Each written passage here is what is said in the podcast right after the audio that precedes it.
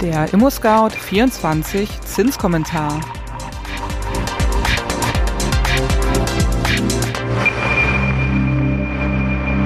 Hallo und herzlich willkommen zum ImmoScout 24 Zinskommentar Podcast.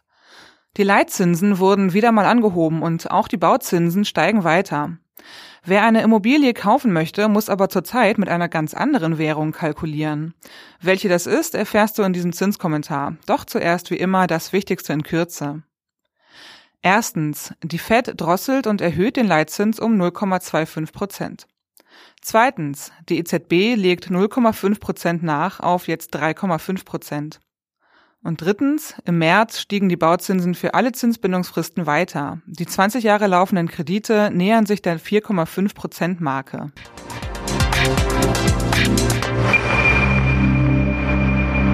Turbulent ging es zu in den vergangenen vier Wochen. Plötzlich schwebte wieder das Damoklesschwert der Bankenkrise über der Wirtschaft. Eine Bank in Kalifornien, die auch so heißt wie die Region, nämlich Silicon Valley Bank, die auf die Finanzierung von Startups spezialisiert ist, machte schlapp.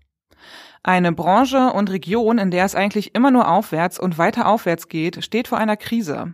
Das war der unerwartete Schlag 1. Schlag 2 war, dass in der Schweiz die Credit Suisse ins Straucheln geriet und nun von der zweiten und hier nach einzigen Schweizer Großbank UBS geschluckt wurde. Was war da los?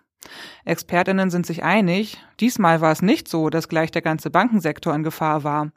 Man hörte auch keine Ansprachen von Finanzministern wie einst bei der Bankenkrise 2008. Ursache war tatsächlich ein Bankrun per Mausklick. Was ist darunter zu verstehen?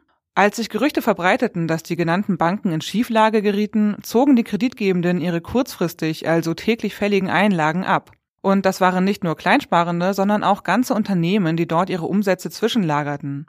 Das geschah oft per Mausklick. Dieser massive Abzug der Gelder führte dazu, dass die Banken nicht liefern konnten, weil sie natürlich nicht mit solch einem Bankrun rechneten. Die Einlagensicherung schützt Kleinsparende, aber eben nicht Großsparer wie etwa Unternehmen mit Millionen von Euros, Franken und Dollars. Hier bestand und besteht die Gefahr, dass ein schnelles Abziehen von Geld Instabilitäten erzeugt. Und da zeigt sich also vermutlich der nächste Reformbedarf im Bankensystem. Apropos Banken. Auch die Notenbanken haben geliefert. Sowohl die amerikanische Fed als auch die Europäische Zentralbank EZB lieferten Mitte März ihre neuen Entscheidungen für die Leitzinsen.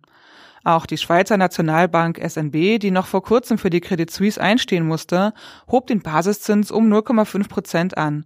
Bei der Bank of England verlangsamte sich das Tempo auf 0,25 Prozent. Im Fall der amerikanischen Fed ging dabei ein Raunen durch die Menge der Finanzmarktteilnehmer. Nicht, weil Fed-Chef Jerome Powell den Leitzins nur noch um 0,25 Prozent anhob, sondern weil er im Kampf gegen die Inflation eine erneute Straffung in der Zukunft nicht ausschloss. Wie der Markt reagierte, konnte man am tänzelnden Börsenkurs des Dow Jones ablesen. Bei der Verkündung der Leitzinsen hüpfte er hoch. Nach Pauls Kommentaren dazu brach er deutlich ein, um am nächsten Tag wieder Boden gut zu machen, als im Protokoll der FED-Sitzung eine besonders scharfe Passage gestrichen wurde. Nun nährt die FED wieder die Hoffnung, dass in diesem Jahr möglicherweise das Ende der Zinsanhebungen kommen könnte. Aber weiß man's? Die EZB zeigte sich von den Reaktionen der Fed und dem Tumult um die Banken unbeeindruckt und hob die Leitzinsen Mitte März erneut um 0,5 Prozent an, auf nunmehr 3,5 Prozent. Man konnte die Effekte dann in den kommenden Tagen ganz gut anhand der hochtickenden Zinsangebote für Sparende merken. Bei Anlageportalen überboten sich die meist ausländischen Banken im täglichen Trippelschritt nach oben. Das Ziel? Auszuloten, wie weit sie gehen konnten, um die Zinslisten anzuführen. Gut für Sparende, ungünstig für Kreditnehmende. KritikerInnen mutmaßen sogar schon, dass es für KonsumentInnen immer günstiger wird, Geld zu sparen, statt es auszugeben. Das Ziel der EZB, die Inflationsrate, die im Februar in Deutschland bei 8,7 Prozent lag, zu drücken, könnte dadurch konterkariert werden. Aber es besteht Hoffnung. Die sogenannten Wirtschaftsweisen, die eigentlich Sachverständigenrat zur Begutachtung der gesamtwirtschaftlichen Lage heißen, haben in ihrem Frühjahrsgutachten die letztes Jahr geäußerte Rezession in einen kleinen Aufschwung umgedeutet, nämlich ein Wachstum von 0,2 Prozent. Für ImmobilienkäuferInnen bleibt die Zinslage allerdings schwierig. Das ImmoScout24 Zinsbarometer zeigt weitere Erhöhungen der Zinskosten. Damit geraten viele Finanzierungspläne erneut ins Feuer. Und das, obwohl viele Banken Zinserhöhungen eigentlich schon eingepreist hatten, wie einige Zinsexpertinnen berichten. Möglicherweise steht uns dann im kommenden Monat eine Entspannung bevor. Fest steht aber, dass Kaufinteressierte mittlerweile vor allem mit einer neuen Währung kalkulieren müssen, nämlich mit der Energieeffizienz. Das führt auch zu echten Problemen für alle, die eine ältere Immobilie besitzen, die jetzt bald in die nächste Finanzierungsrunde geht. Gehört die Immobilie energetisch zum alten Eisen und muss aufgrund von gesetzlichen Regularien demnächst grundsaniert werden, schmälert das ihren Wert. Unser Rat, Steht die Anschlussfinanzierung demnächst an, solltest du dich schnellstens mit der Bank deines Vertrauens zusammensetzen und ausloten, ob die Immobilie noch als Sicherheit akzeptiert wird. Weitere Aufschläge oder zusätzliches Eigenkapital könnten die Folge sein.